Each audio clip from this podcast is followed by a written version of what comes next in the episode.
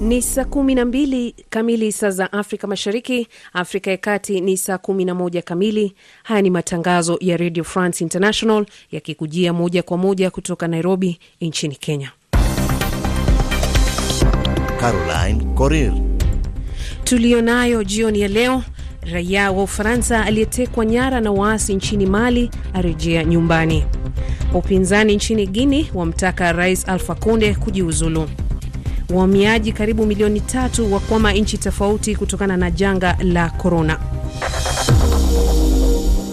Popote ulipo ni kukaribishe katika matangazo ya jioni kutoka hapa Nairobi. Mfanyikazi wa misaada raia wa Ufaransa Sophie Petroni amerejea nyumbani mwake akitokea nchini Mali ambako alikuwa akishikiliwa mateka kwa zaidi ya mwaka moja. Petronin aliachiwa sambamba na kinara wa upinzani nchini Mali, Somaila Sise, pamoja na raia wengine wawili wa Italia. Mwandishi wetu Ali Bilali ana maelezo zaidi. Sophie Petrona, mateka wa mwisho raia wa Ufaransa aliyekuwa mikononi mwa wapiganaji wa kijihadi, amepokelewa na ndugu jamaa wa familia yake pamoja na rais wa Ufaransa Emmanuel Macron, ambaye aliambatana na waziri wake wa mambo ya nje Jean-Yves Le Drian baada ya kushikiliwa kwa kipindi cha miaka minne huko Tesalit, kaskazini mwa Mali. Akimpokea mateka huyo wa zamani, rais Emmanuel Macron amesema ni furaha kwake kumwona akirejea akiwa salama. Hapo awali kulikuwa na wasiwasi kuhusu afya ya Sophie Petrona, lakini ameeleza kwamba hali yake ni shwari. Afya yangu ipo sawa. Shida tu tumefanya vipimo haraka pamoja na daktari aliyetusindikiza. Kila kitu kipo sawa. Nilibadili kifungo kama naweza kuita hivyo na kukigeuza kuwa mafungo ya kiroho, hivyo kila kitu kikaenda sawa. Nilikuwa katika hali ya kukubali kinachonitokea. Ni kweli kila kitu kilikwenda sawa katika mazingira matakatifu. Nilisikiliza RFI kile Ijumaa. Bon. Sophie Petrona hakuwa peke yake kati ya walioachwa huru. Yupo pia kiongozi wa upinzani nchini Mali, Sumaila Sise, aliyetekwa miezi sita iliyopita wakati akiwa katika kampeni za uchaguzi wa bunge katika ngome yake huko Gao. Sumaila Sise ametoa shukrani za dhati kwa wote walioshiriki kuachiwa kwake. Ni furaha kuwepo hapa na washukuru wote waliochangia hadi kufikia kuachiwa huru, hususan wananchi wa Mali. Ninaweza kusema kwamba ninayo furaha ya kuwa raia wa Mali na washukuru pia mataifa ya kigeni. Mbali na hao wawili, wapo pia wamishonari wawili raia wa Italia walioachiwa huru na ambao hawakuwahi kutajwa kwenye orodha ya wanaoshikiliwa. Hata hivyo, kumekuwa na masuala yasiyokuwa na majibu kuhusu mazingira ya kuachiwa huru kwa mateka hao, hatua inayokuja siku kadhaa baada ya viongozi wa kipindi cha mpito kuacha uhuru wapiganaji zaidi ya mia mbili. Tukirejea Afrika Mashariki, wananchi wa Uganda hivi leo wameadhimisha kumbukumbu ya miaka 58 tangu taifa hilo lipate huru, huku Rais Yoweri Museveni akiwataka wananchi kudumisha amani, umoja na mshikamano. Viongozi mbalimbali wa dunia akiwemo rais wa Marekani na China walituma salamu za pongezi kwa wananchi wa taifa hilo. Hata hivyo, licha ya kupiga hatua kubwa kimaendeleo, nchi hiyo bado inakabiliwa na hali ya umaskini, huku ikijiandaa kwa uchaguzi wake mkuu hapo mwakani, ambapo rais Museveni atakuwa akiwania tena. Wachambuzi wa siasa wanaizungumziaje Uganda? Profesa Masharia Munene anazungumza akiwa jijini Nairobi nchini Kenya. Sifa yake iwe nzuri na itakuwa nzuri zaidi ikifika wakati wajiondoe, ili asilazimishwe kuondoka. Uh, maana lazima saa zingine atalazimishwa uh, kuondoka na si kwa hiari yake. Uh, ni vibaya sana ikiwa kutafika wakati kama huo. Kwa hivyo vizuri ni afikirie vile anavyoweza kujiondoa polepole na aache nchi ikiwa salama, yeye aende akachungia ng'ombe zake hizo ambazo ako nazo kubwa nyingi sana. Ni sauti yake Profesa Masharia Munene, mchambuzi wa maswala ya siasa akiwa Nairobi nchini Kenya. Adhabu ya kutofanya kampeni kwa muda wa siku saba aliyokuwa amewekewa kinara upinzani nchini Tanzania Tundu Lissu inatamatika hivi leo, ambapo wikendi hii anatarajiwa kuendelea na mikutano yake. Katika hatua nyingine, naye mgombea wa chama tawala CCM John Pombe Magufuli anatarajiwa kuendelea na mikutano yake jijini Dar es Salaam baada ya kuwa mapumzikoni kwa karibu siku nane. Nchi ya Tanzania itafanya uchaguzi mkuu tarehe 28 ya mwezi huu. Nchini Kenya, wanasiasa na wanaharakati wanaendelea kumkosoa naibu wa rais William Ruto kwa kile wanachosema ameanza kufanya kampeni za urais kabla ya wakati. Kwa mujibu wa gazeti moja nchini humo la Daily Nation, limesema naibu wa rais Ruto alijadiliwa katika kikao cha baraza la mawaziri kilichoongozwa hapo jana na Rais Uhuru Kenyatta. Siku za hivi karibuni, naibu wa rais Ruto ameonekana akifanya mikutano mikubwa ya kampeni akijiweka kando na harakati za Rais Uhuru Kenyatta za kuleta mabadiliko nchini humo. Wachambuzi wa siasa wana mtazamo gani? Gabriel Mutuma anazungumza akiwa Nairobi nchini Kenya. Kujiuzulu sioni vile anaweza kujiuzulu. Ah, juzi yeye mwenyewe naibu wa rais alikuja akasema, ah, mimi rais hajanipa kitu ambacho nimeweza kushindwa kufanya ama ambacho sijaweza kutimiza. Ah, kwa hiyo hapo anakuonyesha yeye yuko pale kukaa na vile vile sidani anaweza kujiuzulu. Mimi bado nafikiria kuna mambo ambayo yanaweza kutimizwa, sana sana tukiangazia zile big four agenda na zile pia legacy three project, hizi zikaweza kupatiwa foundation ama msingi bora, nchi hii itabadilika. Kwa hiyo uh, utata huu ni lazima umalizike. Ni sauti yake Gabriel Mutuma, mchambuzi wa maswala ya siasa akiwa jijini Nairobi. Serikali ya Jamhuri ya Kidemokrasia ya Kongo imetangaza kuanza uchunguzi wa madai ya wanawake hamsini kudhulumiwa kimapenzi na wafanyikazi wa mashirika ya kimataifa waliokuwa wanasaidia kupambana na ugonjwa wa Ebola. Kundi la wanaharakati wa haki za binadamu nchini Sudan wamefungua kesi katika mahakama ya juu kuishtaki chama tawala cha SPLM kwa kukiuka haki za kikatiba za wanawake. Mwanahabari wetu Florence Kivuba ana maelezo zaidi. Wanaharakati hao wanakishtumu chama tawala kwa kukiuka katiba ya nchi na azimio la mkataba wa amani, ambapo ilielekezwa kuwa wanawake wanapaswa kupewa theluthi mbili ya nafasi serikalini. Mwezi Juni, Rais Salva Kiir aliteua magavana tisa katika majimbo kumi ya nchi hiyo, ambapo kati yao mwanamke alikuwa ni mmoja tu, Sara Kletorial aliyeteuliwa na chama cha Riek Machar. Wanaharakati hao sasa wanaitaka mahakama kutenda haki, huku wakigusia uwezekano wa kwenda katika mahakama ya Afrika Mashariki ikiwa mahakama ya juu nchini humo itashindwa kuamua. Hata hivyo, Sudan Kusini ni mwanachama mpya wa Jumuiya ya Afrika Mashariki, lakini bado haijajumuishwa rasmi. Je, ungependa kuwasiliana nasi? Tuandikie ujumbe kwenda namba alama ya kujumlisha 254 110 000 420. RFI. Kinara wa upinzani nchini Guini, Selu Dalen Dialo, amemtaka rais wa nchi hiyo Alfa Conde kuondoka madarakani kwa heshima, wakati huu taifa hilo likielekea uchaguzi mkuu wa mwishoni mwa mwezi huu. Dialo anasema umri wa kiongozi huyu umemtupa mkono na kwamba alifaa kuondoka madarakani kuliko kutaka kuwania kiti hicho kwa muhula wa tatu. Mumeona amechoka, miaka 83, huwezi tena kuwa rais, inahitaji mambo mengi. Leo anafanya kampeni kupitia njia ya video. Kwa sababu hana nguvu tena ya kwenda kukutana na wananchi, hivyo hawezi kuwasilisha matokeo yake na kuwauliza nini mahitaji yao. Nafikiri anatakiwa kukubali kustaafu kwa heshima. Sisi tutampa heshima zote na usalama anayotakiwa kupewa rais wa zamani. Upinzani nchini humo umepanga kufanya maandamano mfululizo kushinikiza kiongozi huyo kung'atuka madarakani. Shirika la biashara duniani WTO limewatangaza waziri wa biashara wa Korea Kusini Yong Myung Ki na aliyekuwa waziri wa fedha Nigeria Ngozi Okonjo Iweala kuwa wagombea waliosalia kwenye kinyang'anyiro cha kumpata mkurugenzi wa shirika hilo, hii ikiwa ina maana kuwa kwa mara ya kwanza shirika hilo litaongozwa na mwanamke. Uamuzi huo unajiri baada ya waziri wa michezo nchini Kenya Balozi Amina Mohamed kuchujwa kwenye kinyang'anyiro hicho. Umoja wa Mataifa umeonya kuwa huenda idadi ya watoto wanaozaliwa wakiwa wamefariki tumboni huenda ikaongezeka na kufikia milioni mbili kila mwaka kufuatia janga la korona. Umoja huo kwenye ripoti yake unasema kuwa asilimia 84 ya vifo hivyo huchangiwa na nchi zilizoendelea na janga la korona limefanya hali kuwa mbaya zaidi.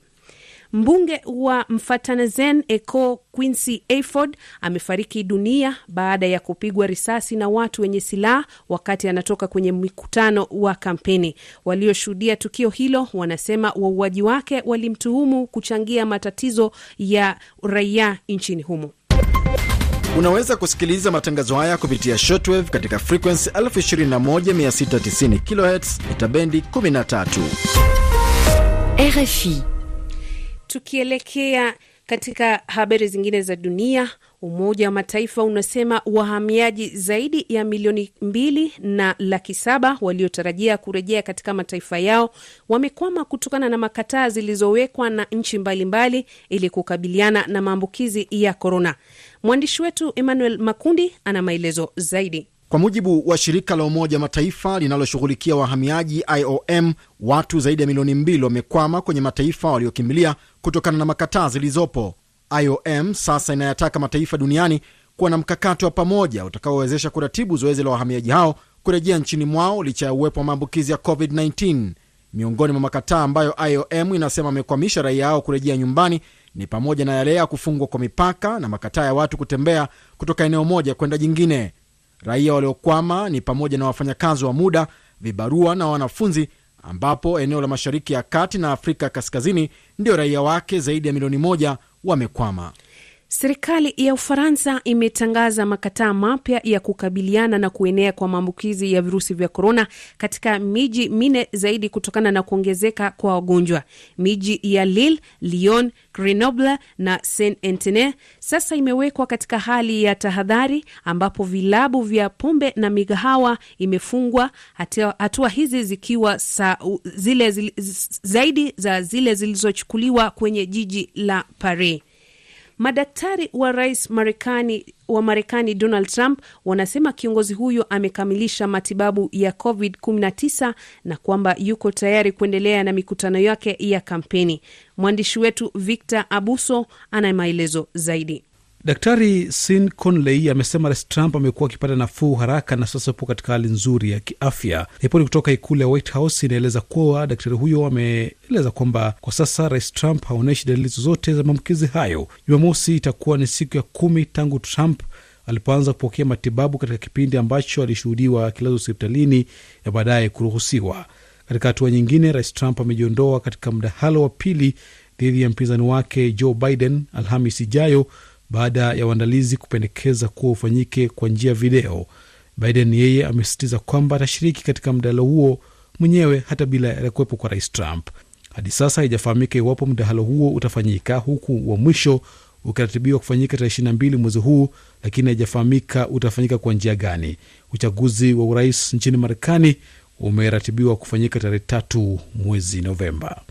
Nchi ya Urusi hivi leo imerekodi idadi ya juu ya maambukizi mapya ya virusi vya korona, idadi hii ikipita ile iliyowahi kurekodiwa mwezi Mei.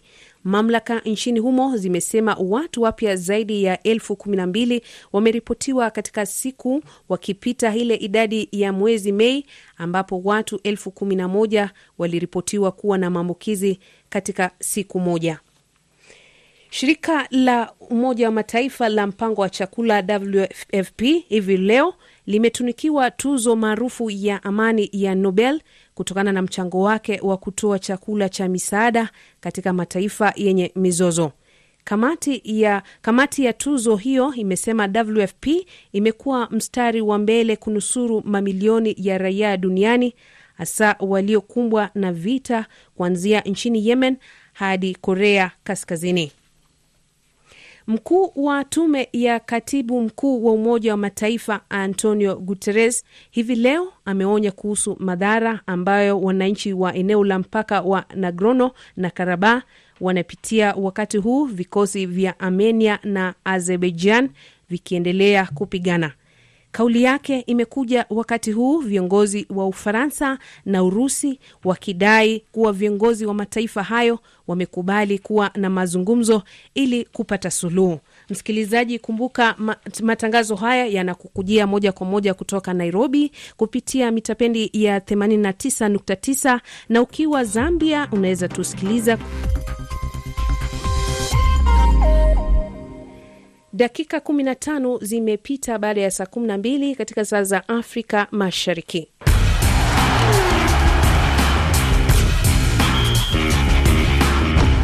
Ni wakati wa kuelekea viwanjani. Studioni ameshaingia Emmanuel Makundi, sijui anachezea timu gani, lakini nam, asante. Mi nachezea Harambee Stars, uh, kwani muda mfupi tu uliopita mtanange wa kimataifa wa kirafiki kati yake na Zambia umetamatika katika uh, jiji la Nairobi ambapo Harambee Stars wamefanikiwa kuibuka na ushindi wa mabao mawili kwa moja. Japan wao walikuwa wakicheza na Cameroon katika mchezo mwingine ambao umeshuhudia timu hizo zikitoshana nguvu ya bila kufungana. Um, hivi sasa ni dakika takribani ya nane na kwenda ya tisa ya mchezo kati ya Tunisia na Sudan, na wenyewe pia ni wakirafiki na matokeo ni suluhu. Bado hakuna timu ambayo imeweza kuona mlango wa mwenzake. Baadaye majira ya saa mbili kamili za usiku kwa saa za hapa Afrika Mashariki, Mali watawakaribisha Ghana, wakati Moroko majira ya saa tatu kamili watawakaribisha Senegal, na Nigeria majira ya saa tatu na nusu wao watakipiga na Algeria. Mechi za kufuzu kucheza Uh, kombe la dunia kule uh, Amerika Kusini zimeendelea na tayari mechi kadhaa zimekwisha tamatika, ambapo Paraguay walitoka sare ya mabao mawili kwa mawili na Peru, wakati Uruguay wao wakiwafunga Chile mabao mawili kwa moja na Argentina wakiwafunga Ecuador bao moja kwa buyu na tukirejelea hivi sasa, kuna mchezo wa fainali wa tenis ya French Open. Bila shaka katika matangazo yetu ya kesho asubuhi watapata matokeo ya nani ameibuka mshindi. Rafael Nadal anajaribu kutetea kibarua chake cha kucheza mchezo wa fainali uh, katika uwanja ambao hauna nyasi. Lakini katika maswala ya ligi kuu ya soka kule nchini Uingereza huenda mechi ambazo hazitakuwa zimechaguliwa kuonyeshwa katika televisheni, sasa mashabiki wa soka nchini humo watalazimika kulipia kiasi cha paundi za Uingereza 14 ili waweze kuona mechi ambazo hazitakuwa zinaonyeshwa na vituo kadhaa vya televisheni hasa vya BT Sports na Sky Sports. Lakini mchezaji na kiungo wa Manchester United Paul Pogba anasema kwamba ni ndoto yake kwenda wakati mmoja ukifika kwenda kukipiga katika klabu ya Real Madrid ambayo inanolewa na Mfaransa Zinedine Zidane Zizu. Uh, Pogba mwenye umri wa miaka 27 anasema kwamba anatamani ndoto yake itimie. Hii inamaanisha kwamba huenda akang'oka Manchester United. Luis Suarez, mshambuliaji wa zamani wa FC Barcelona, anasema kwamba aliangua kilio wakati Barcelona ilipomfanyia ukatili ama unyama eh, wa kuruhusu aende kujiunga na majirani zao Atletico Madrid, akisema kwamba nilitoka na machozi kwa vitendo ambavyo uongozi wa Barcelona ulikuwa ukinifanyia na LeBron James King huyu katika mchezo wa NBA mpira wa kikapu anasema kwamba yeye ajajiwe kwa kile ambacho anakifanya, lakini anaamini kwamba ametoa mchango wake kwa klabu yake ya Los Angeles Lakers. Shukrani sana Emmanuel Makundi, asante. Msikilizaji, ni wakati sasa wa kupata uchambuzi wa magazeti na yupo studioni Florence kiva Habari za jioni. Nzuri sana, shukran sana Carol Korir. Na hii leo tunaanza basi na gazeti la Taifa nchini Kenya ambalo limeangazia suala la serikali kuzingatia hali ya shule kabla ya masomo kurejelewa, huku gazeti la Daily Nation lenyewe likiangazia kuhusu kuongezeka kwa idadi ya maambukizi ya korona, ambapo watu mia nne wamethibitishwa kuwa na maambukizi mapya. Uh, nchini Tanzania gazeti la Mtanzania limeandika JPM awasha moto da amtaka RC Kunenge kubadilika Uh, kubadilika huku gazeti la Mwananchi kuandika moto wazizi kukolea ngome sita za upinzani. Nchini Uganda gazeti la Daily Monitor limeandika kuhusu mfanyabiashara na mwenye uh, mwekezaji mkubwa mali Sudhir Parelia kumiliki jengo la Simba Manyo uh, linalochukua wizara ya jinsia, kazi na maendeleo ya jamii. Gazeti la The Punch uh, la Ghana limechapisha taarifa kuhusu mbunge aliyeuawa baada ya watu wenye bunduki kumshambulia akitoka kwenye ghafla ya kampeni. Gazeti la New York Times la Marekani limeandika madaktari wa rais Donald Trump wamesema kiongozi huyo anaweza kuendelea na kampeni kuanzia kesho. Gazeti la Figaro la nchini Ufaransa limeandika miji minne zaidi yawekwa katika hali ya tahadhari. Migahawa na baa zaagiza kufungwa baada ya maambukizi ya COVID-19. Gazeti la The Guardian la Uingereza lenyewe pia limeandika kuhusu kuimarika kwa uchumi wa taifa hilo wakati huu maambukizi ya ongezeko la korona kuendelea nchi za Ulaya. Ni kushukuru sana eh, Florence, tutapatana tena wakati mwingine. Na sasa nimpishe mwenzangu Ali Bilal anakuja na makala muziki Ijumaa.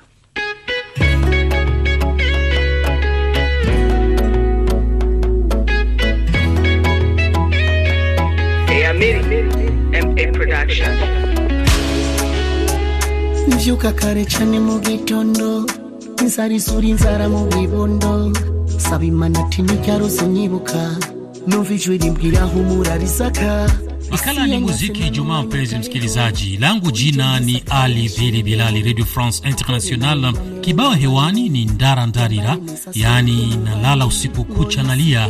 Mwanamuziki kutoka kule nchini Burundi anaitwa Lolilo.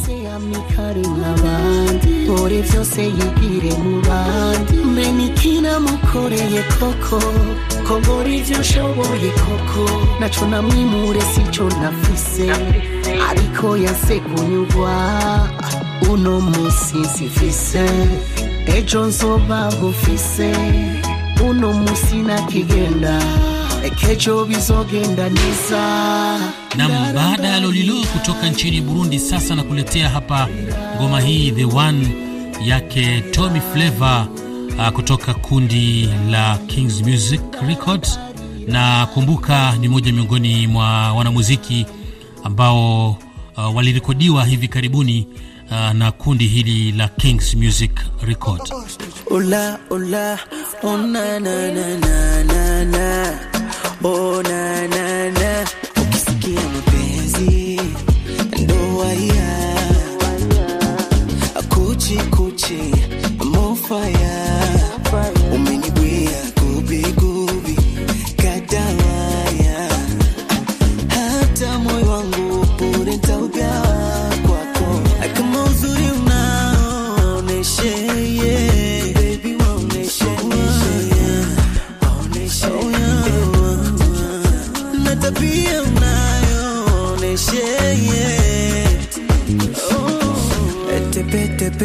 kwa konshaloa kwenye shimo umenitoa seksi mama nimeopoa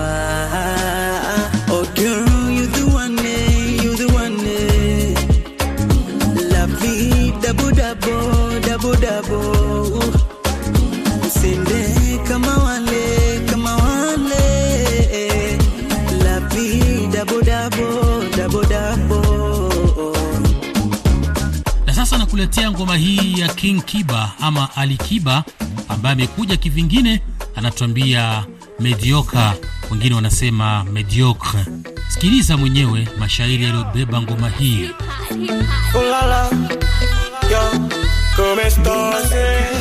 You call me Kibaka, they call me King Kiba. Baba Kianto, la mama Kiba. Jami na Shiba, unaishi kwa kuiga and I'm alright.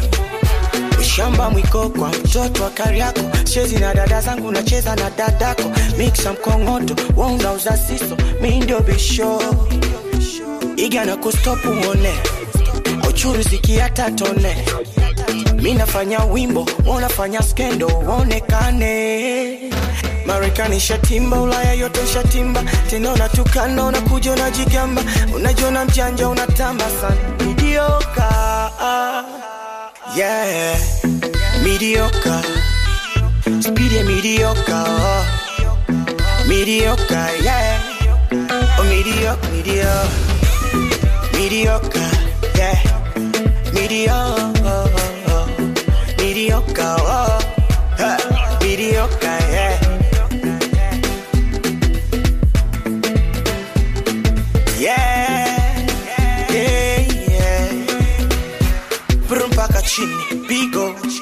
unataka uking mafundo, mindo papa, kindo, kindo, yeah.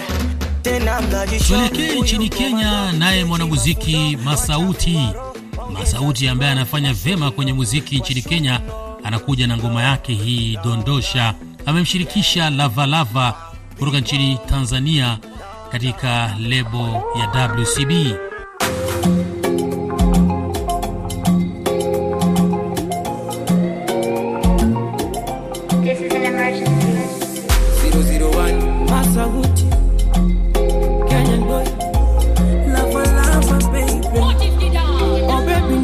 Shingo Shingo. Wache malavu lavu bite Lavu bite. Wajue sipo singo Singo. Wakinyona nawe wazira Wazira ukitembea nyuma bingi bingi. Tofuni kipini shanga bangili. Nani pagami kiwiliwili tukiwa wawili wawili wawili. Miundo kihindi chori chori. Navyojua kulisaga kachiri. Nani pagami kiwiliwili tukiwa wawili wawili wawili. Maonyesho navyodondosha. Kapota boki unobambucha. Wamera ukaminikikesha walikutaka wakakukosa eh. Dondosha, idondosha hiyo. Idondosha hiyo. Dondosha. Idondoka hiyo. Idondosha Na huko Kigali nchini Rwanda, msikilizaji, na kuletea mwanamuziki huyu anaitwa The Ben. Anakuja na ngoma yake inaitwa Kola.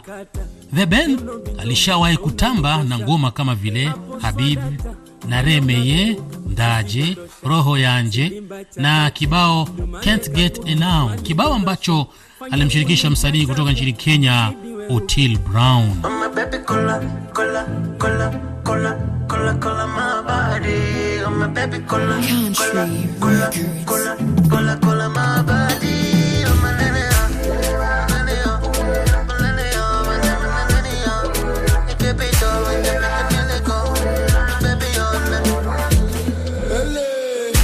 Bad boy to another level.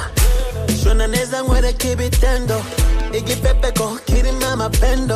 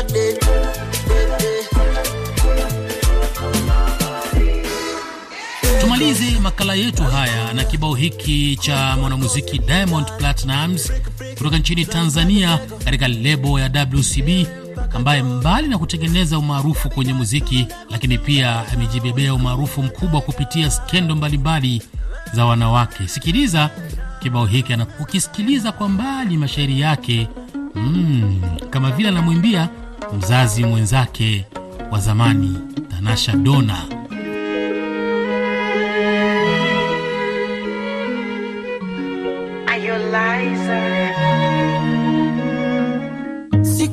Siko kanda mbili, yani vyote havikupendezi.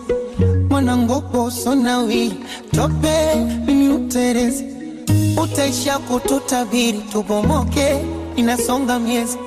Mola amesha takabiri, usijichoshe, livunjiki penzi. Ona umekosa nuru, umekosa bati, una naitwa kunguru ukifika wananu ndondondo wanachururu asikuzi wataka chuna mengine nisikufuru mm. asikukai maskara wala makeup zinakushuka usome kuparara mwilishoka zimetenguka. Uso sauti ya stara pakodeka unaweuka. Jibwa koko la mbagani unabweka na kubwetuka wala wala msumbui Ali Bilali ndiyo jina langu na kutakia Ijumaa Mubarak. Kama una lolote, usikosi kutuandikia kupitia Instagram bili underscore bilali.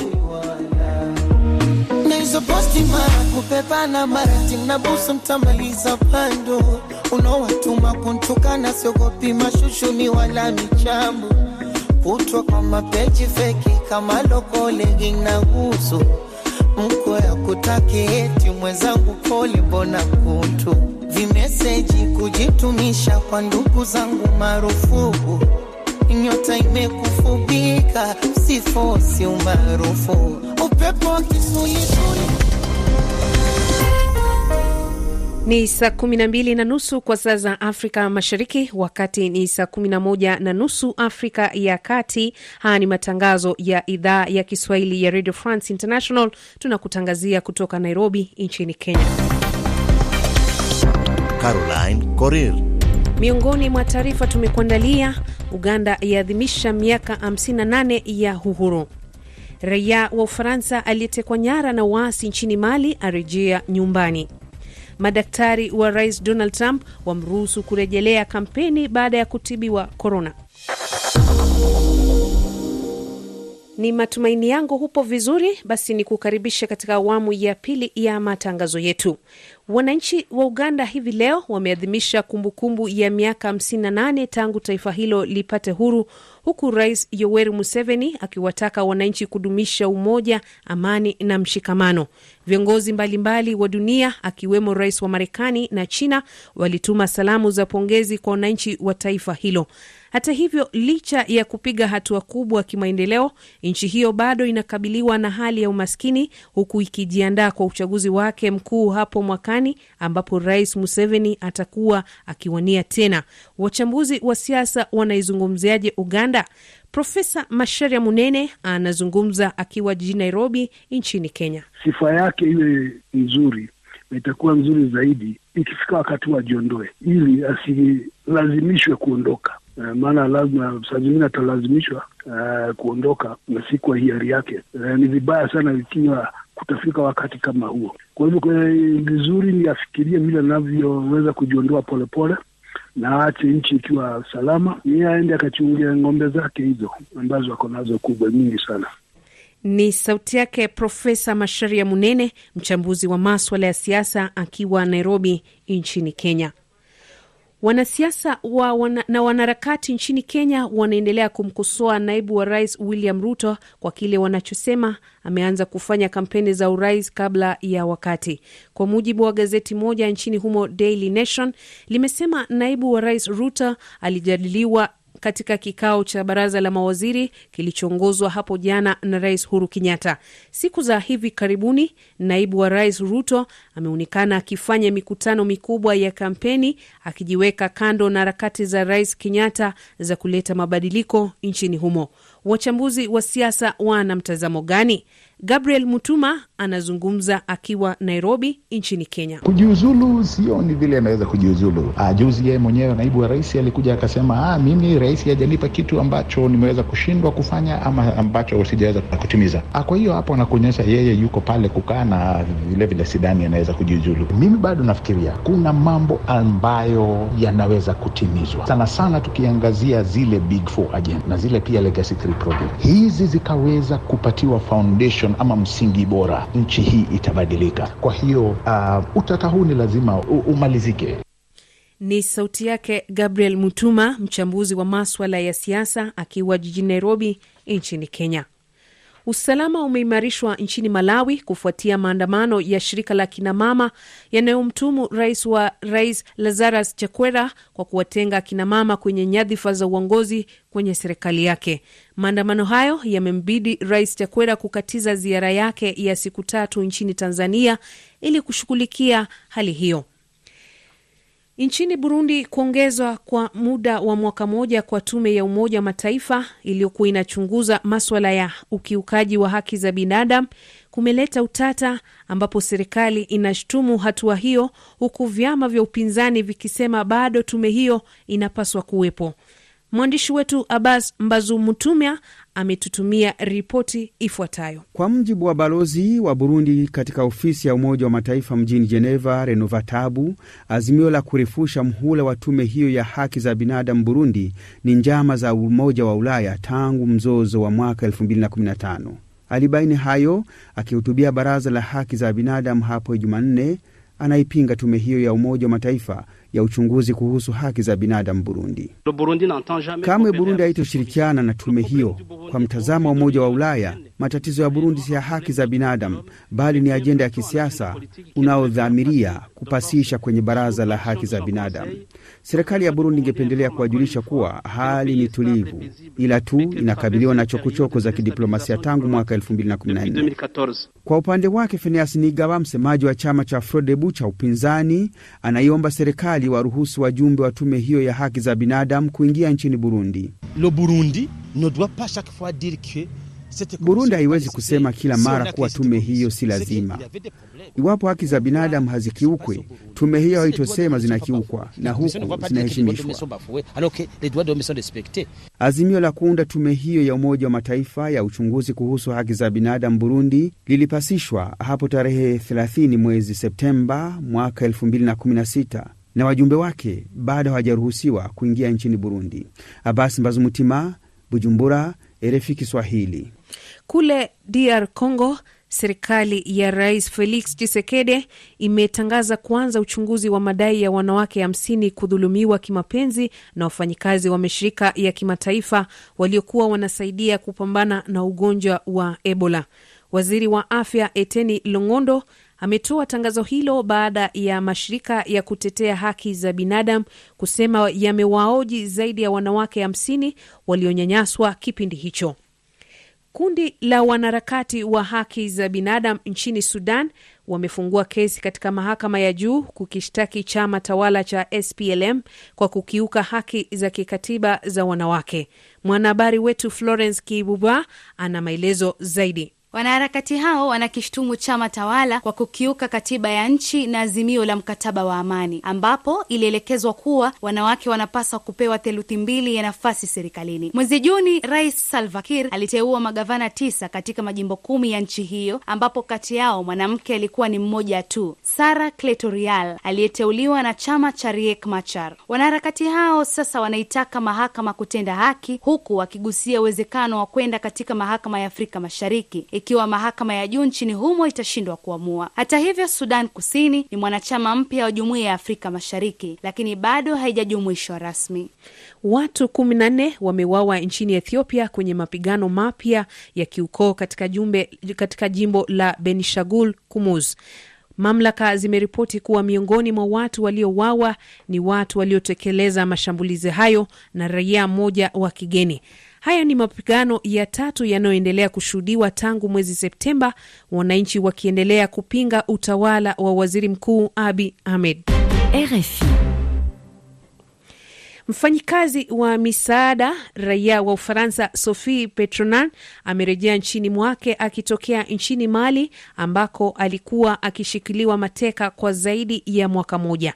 Petronan aliachiwa sambamba na kinara wa upinzani nchini Mali Somaila Sise pamoja na raia wengine wawili wa Italia. Mwandishi wetu Ali Bilali ana maelezo zaidi. Sophie Petrona, mateka wa mwisho raia wa Ufaransa aliyekuwa mikononi mwa wapiganaji wa kijihadi, amepokelewa na ndugu jamaa wa familia yake pamoja na rais wa Ufaransa Emmanuel Macron, ambaye aliambatana na waziri wake wa mambo ya nje Jean-Yves Le Drian baada ya kushikiliwa kwa kipindi cha miaka minne huko Tesalit, kaskazini mwa Mali. Akimpokea mateka huyo wa zamani, rais Emmanuel Macron amesema ni furaha kwake kumwona akirejea akiwa salama. Hapo awali kulikuwa na wasiwasi kuhusu afya ya Sophie Petrona, lakini ameeleza kwamba hali yake ni shwari. Afya yangu ipo sawa. Shida tu tumefanya vipimo haraka pamoja na daktari aliyetusindikiza. Kila kitu kipo sawa. Nilibadili kifungo kama naweza kuita hivyo, na kukigeuza kuwa mafungo ya kiroho. hivyo kila kitu kikaenda sawa. Nilikuwa katika hali ya kukubali kinachonitokea. Ni kweli kila kitu kilikwenda sawa katika mazingira matakatifu. Nilisikiliza RFI kile Ijumaa. Bon, j'écoutais RFI. Hein. Sophie Petrona hakuwa peke yake kati ya walioachwa huru. Yupo pia kiongozi wa upinzani nchini Mali, Sumaila Sise, aliyetekwa miezi sita iliyopita wakati akiwa katika kampeni za uchaguzi wa bunge katika ngome yake huko Gao. Sumaila Sise ametoa shukrani za dhati kwa wote walioshiriki kuachiwa kwake. Ni furaha kuwepo hapa na washukuru wote waliochangia hadi kufikia kuachiwa huru, hususan wananchi wa Mali. Ninaweza kusema kwamba ninayo furaha ya kuwa raia wa Mali na washukuru pia mataifa ya kigeni. Mbali na hao wawili, wapo pia wamishonari wawili raia wa Italia walioachiwa huru na ambao hawakuwahi kutajwa kwenye orodha ya wanaoshikiliwa. Hata hivyo, kumekuwa na masuala yasiyokuwa na majibu kuhusu mazingira kuachiwa huru kwa mateka hao, hatua inayokuja siku kadhaa baada ya viongozi wa kipindi cha mpito kuwaacha uhuru wapiganaji zaidi ya mia mbili. Shirika la biashara duniani WTO limewatangaza waziri wa biashara wa Korea Kusini Yo Myung na aliyekuwa waziri wa fedha Nigeria Ngozi Okonjo Iweala kuwa wagombea waliosalia kwenye kinyang'anyiro cha kumpata mkurugenzi wa shirika hilo, hii ikiwa na maana kuwa mara ya kwanza shirika hilo litaongozwa na mwanamke. Maafisa wa kupambana na ufisadi nchini Sierra Leone wamesema wameshindwa kumhoji aliyekuwa rais wa nchi hiyo Ernest Bai Koroma anayetumiwa na makosa ya ufisadi baada ya wafuasi wake kuwazuia kuingia nyumbani mwake. Unaweza kusikiliza matangazo haya kupitia shortwave katika frequency 21690 kHz itabendi 13. RFI. Madaktari wa rais wa Marekani Donald Trump wanasema kiongozi huyo amekamilisha matibabu ya COVID-19 na kwamba yuko tayari kuendelea na mikutano yake ya kampeni.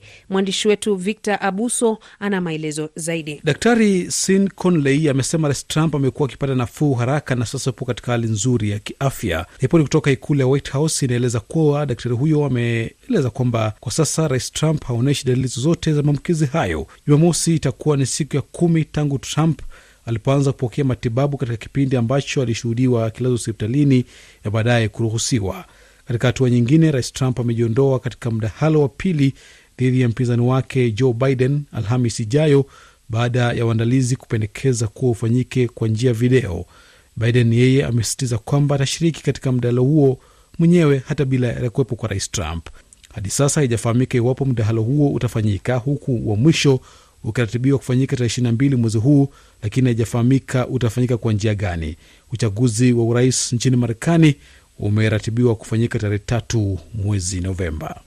Shirika la Umoja wa Mataifa la mpango wa chakula WFP hivi leo limetunukiwa tuzo maarufu ya amani ya Nobel kutokana na mchango wake wa kutoa chakula cha misaada katika mataifa yenye mizozo. Umoja wa Mataifa unasema wahamiaji zaidi ya milioni mbili na laki saba waliotarajiwa kurejea katika mataifa yao wamekwama kutokana na makataa zilizowekwa na nchi mbalimbali ili kukabiliana na maambukizi ya korona. Na nchi ya Urusi hivi leo imerekodi idadi ya juu ya maambukizi mapya ya virusi vya korona, idadi hii ikipita ile iliyowahi kurekodiwa mwezi Mei. Ni saa mbili, saa kumi na mbili na dakika arobaini na mbili kwa saa za Afrika Mashariki.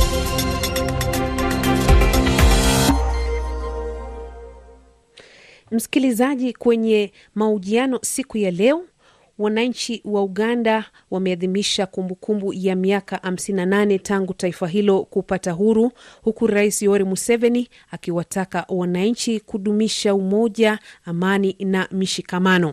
Wachambuzi wa siasa wanaizungumziaje Uganda?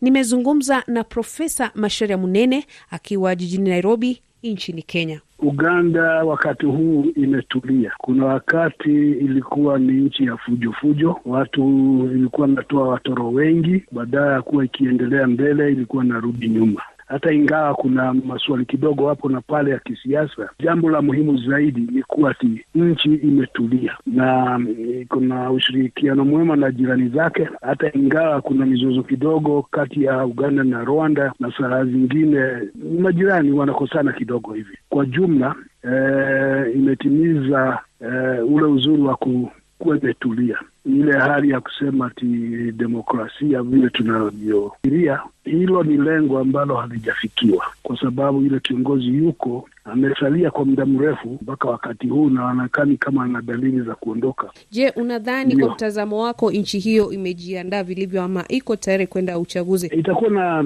shida kidogo wakati wa uchaguzi, kwa sababu kwanza nchi yenyewe utajiri wake ni kama umepungua. E, tuseme ni juu ya labda hii korona ilikuja ikasumbua kila mtu, na saa kuja uchaguzi, na uchaguzi ni kutumia fehela ambazo saa zingine haziko, basi labda inaweza na hii inategemea wale watu ambao ni wagombea ni wagombea wa aina gani. Ikiwa ni wagombea wa kuleta fujo, basi nchi itarudi nyuma kidogo. Profesa, mahakama ilitoa nafasi ya Rais Yoweri Museveni kuweza kuwania kwa muhula mwingine. Unazungumziaje Mhm. hali hiyo? Unaona kwamba ipo siku pengine Museveni ataondoka ama ataachia madaraka yeye mwenyewe? Sasa kuna wakati mmoja ambao anasemekana alikuwa anataka kuondoka, alafu sijui nani alimshauri akamwambia ati haifai, akasalia basi.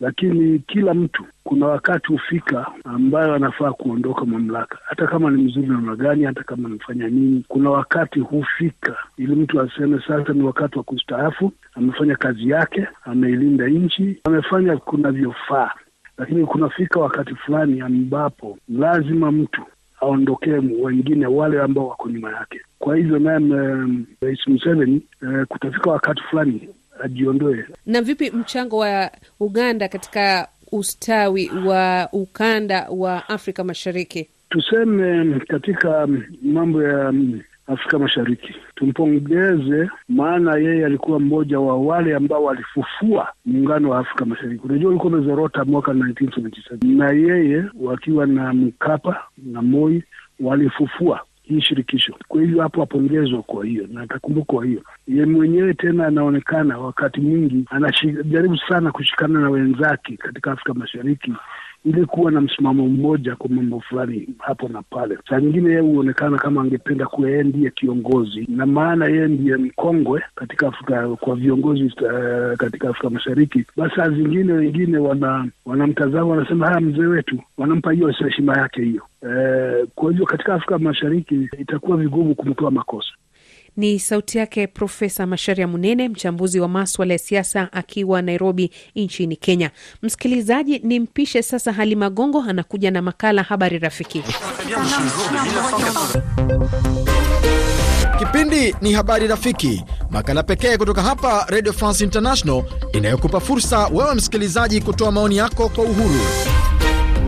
Msikilizaji, kwenye makala ya habari rafiki hivi leo ni mada huru, ambapo unapata fursa ya kuchangia jambo lolote lililotokea kwenye nchi yako, jamii, au kupitia matangazo yetu ya juma zima.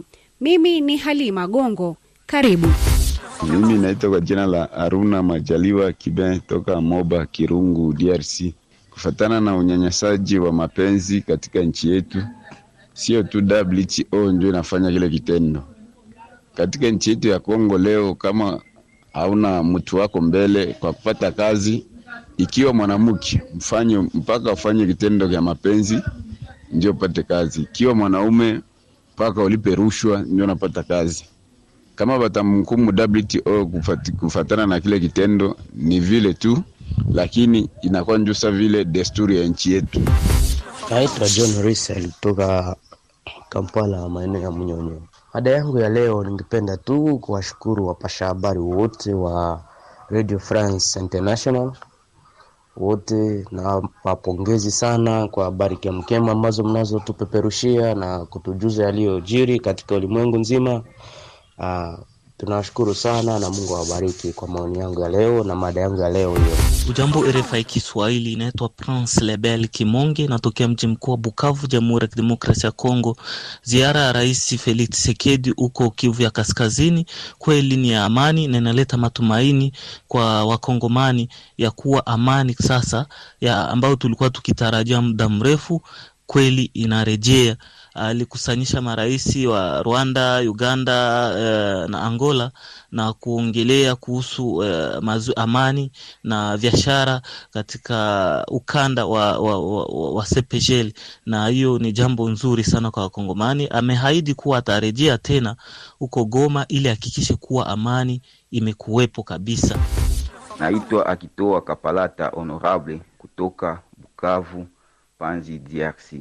Siku ya leo tariki tisa Oktoba tunakumbuka ndugu zetu waliotuacha katika maandamano inayoitwa hatuone kitu.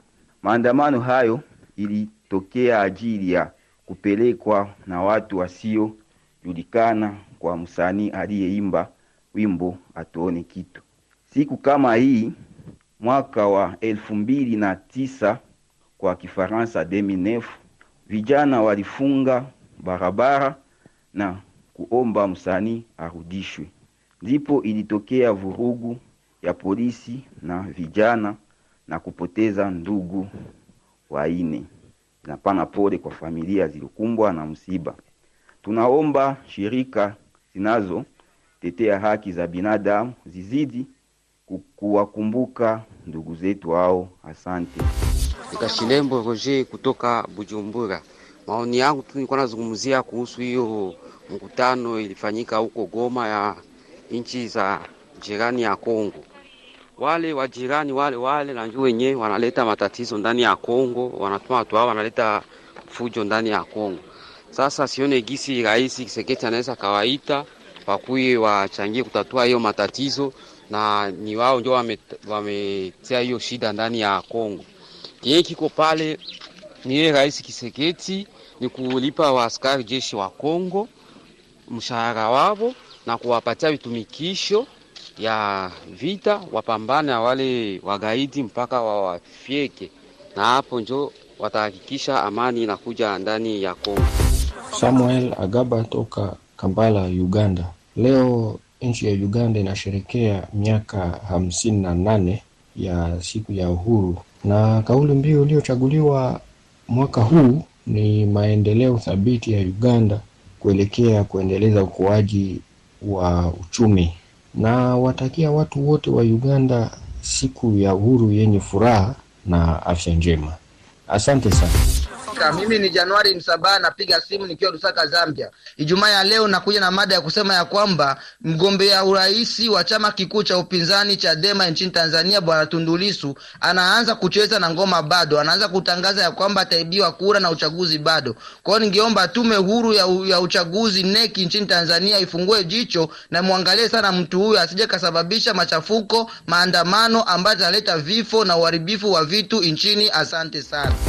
Naitwa kwa jina la mhubiri Mweze Rutunura Samurai Wangeke kutoka DRC CD Kivu Mboko.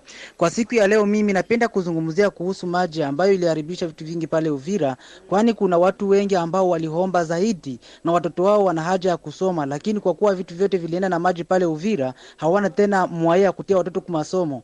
Kwa hiyo tunaomba serikali yetu ya Jamhuri ya Kidemokrasia ya Kongo wafanye nguvu zote ili wapate kuwatia nao kwa masomo, wawakumbuke mshida zote ambazo walizozipata mwa kipindi ya maji ya mafuriko hapa Uvira. Mimi ni Francis kutoka hapa Kampala, Uganda. Mada ambayo nataka izungumzia hii leo ni kuona huko Jamhuri ya Kidemokrasia ya Kongo watu wanaendelea kuwawa huko Ituri na Beni, lakini jambo la kushangaza, Rais Felix Tshisekedi amefanya ziara yake hapo Goma, watu wanauawa na iko hapo Goma, lakini hatujaona jambo ambao amesema. Tunaomba serikali kama imeshindwa kulinda raia. Mimi kwa maoni yangu naona Jamhuri ya Kidemokrasia ya Kongo baigawe mara pili, kwa sababu serikali imeshindwa kulinda raia na mali yake. Asante sana RFI Kiswahili. Kwa majina anaitwa Vincent JJ Kaji, kijana mpole, natokea Kagongwa, mtaa wa Majengo, kama Shinyanga, Tanzania. Kwa upande wangu mi leo ningependa tuangalie haki ya walemavu, kwa sababu walemavu walio wengi wamekuwa hawakiteseka, hawapati haki zao za msingi. Kwa hiyo sasa itakuwa vizuri kama hii mada tukizungumzia leo, tukaangalia nafasi ya, ya, ya kundi hili ambalo limekuwa likiteseka kwa muda mrefu. Hapa ni Nikoluko kutoka Kasindi, DRC, kwenye boda la Uganda na Congo. Mada yangu nilipenda nizungumzie leo juu ya ziara ambayo president e, wetu wa Kongo Rais Felix Tshisekedi amefanya ndani ya Nord Kivu siku tatu, na ameweza kusitisha kwamba Minembwe haiko tena komini. Hiyo ni ushuhuda tosha ya kuweza kuonesha kwamba kuna watu ambao wamevamia Kongo. Hivi ile ambayo inafanyika na huku kwetu Nord Kivu ina ushuhuda tosha kwamba kuna watu ambao wanapenda waongoze hiyo Nord Kivu kulingana na matakwa yao. Hivi tunaita raia wote waweze wakaona hiyo kwamba hatuwezi tukakubali, na tutakuwa tukimuita tu president awezi akashutisha vitu kama hivyo. Nawashukuru sana RFI Kiswahili. Jina langu ni Oscar sridioni Dioni Nshando nikitokea Nshamba, Mleba, Kagera, Tanzania. Katika makala rafiki leo, nataka kuambia vijana wenzangu tuache kukaa vijiweni tukijadili katika masuala ya siasa, bali tusubirie tarehe ishirini na nane ifike tuweze ku, kujikusanya kwa wingi na kujitokeza kwa wingi kuweza kupiga kura na kuwachagua viongozi, kiongozi yule ambao tutakuwa tunamtaka, sio kukaa muda wa kijiweni kuweza kupiga porojo kwa wingi. RFI. Msikilizaji, kutokana na janga la korona, tunasikitika kuwa tunashindwa kukuletea vipindi vyetu kama kawaida. Pamoja na mazingira magumu tuliyo nayo kwa sasa tunajitahidi kuhakikisha kuwa tuko pamoja nawe kukupasha habari za kimataifa na kanda. Asante sana kwa kuendelea kuwa nasi kila siku. Tunathamini uaminifu wako kwetu.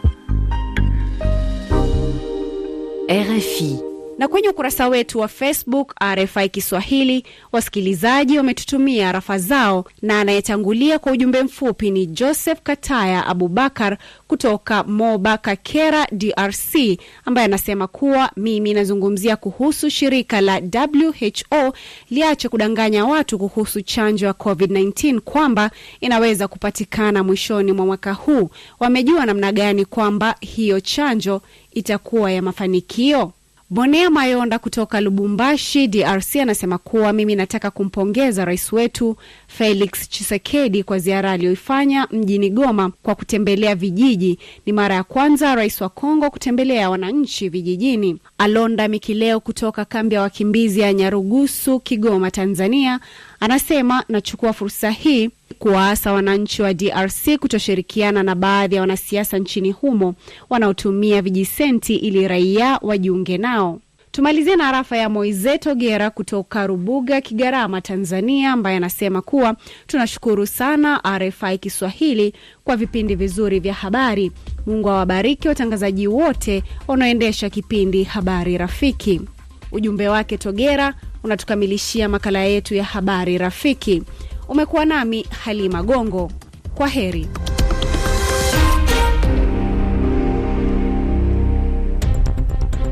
Msikilizaji, leo muda umeturuhusu kuwa na hayo.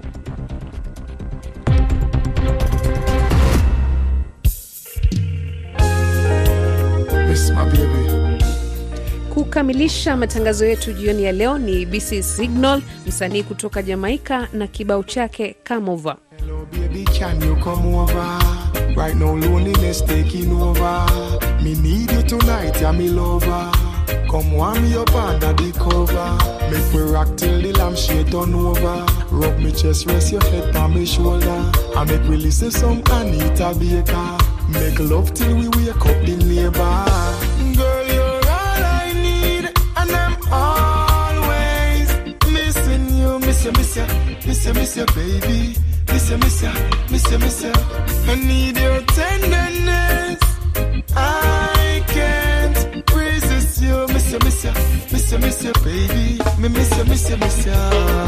Girl, look me up, squeeze me tight and close. Come here, make me brace you for me king size post. Me and you forever, girl. Now go divorce. We toast to long life. We are prosper the most. Love you to no voice when you call me name. Over and over, she scream again. In me arms, me want you to remain till the sunshine come out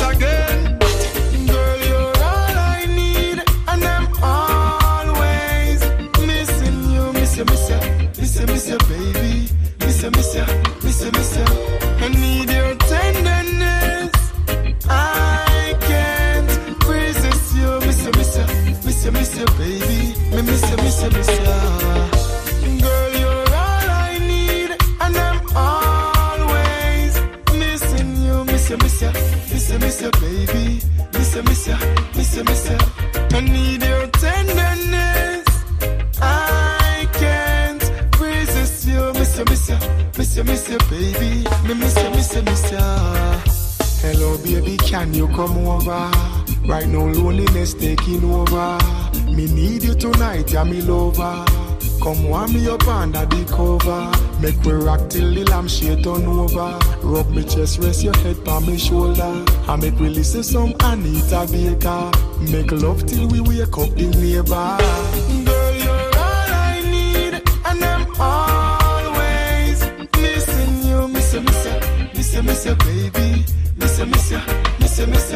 Kwa kibao bebi Come tumefika tamati ya matangazo yetu jioni ya leo. Shukrani za dhati kwako msikilizaji, shukrani kwa timu ambayo imefanikisha matangazo hayo, nikianza na mkuu wa idhaa hii Robe Minangwa, msimamizi wa matangazo Emmanuel Makundi, mafundi Collins Kadhambi, George Maina, Florence Kibuba ambao umetuletea magazeti na Halima Gongo. Nikutakie siku njema.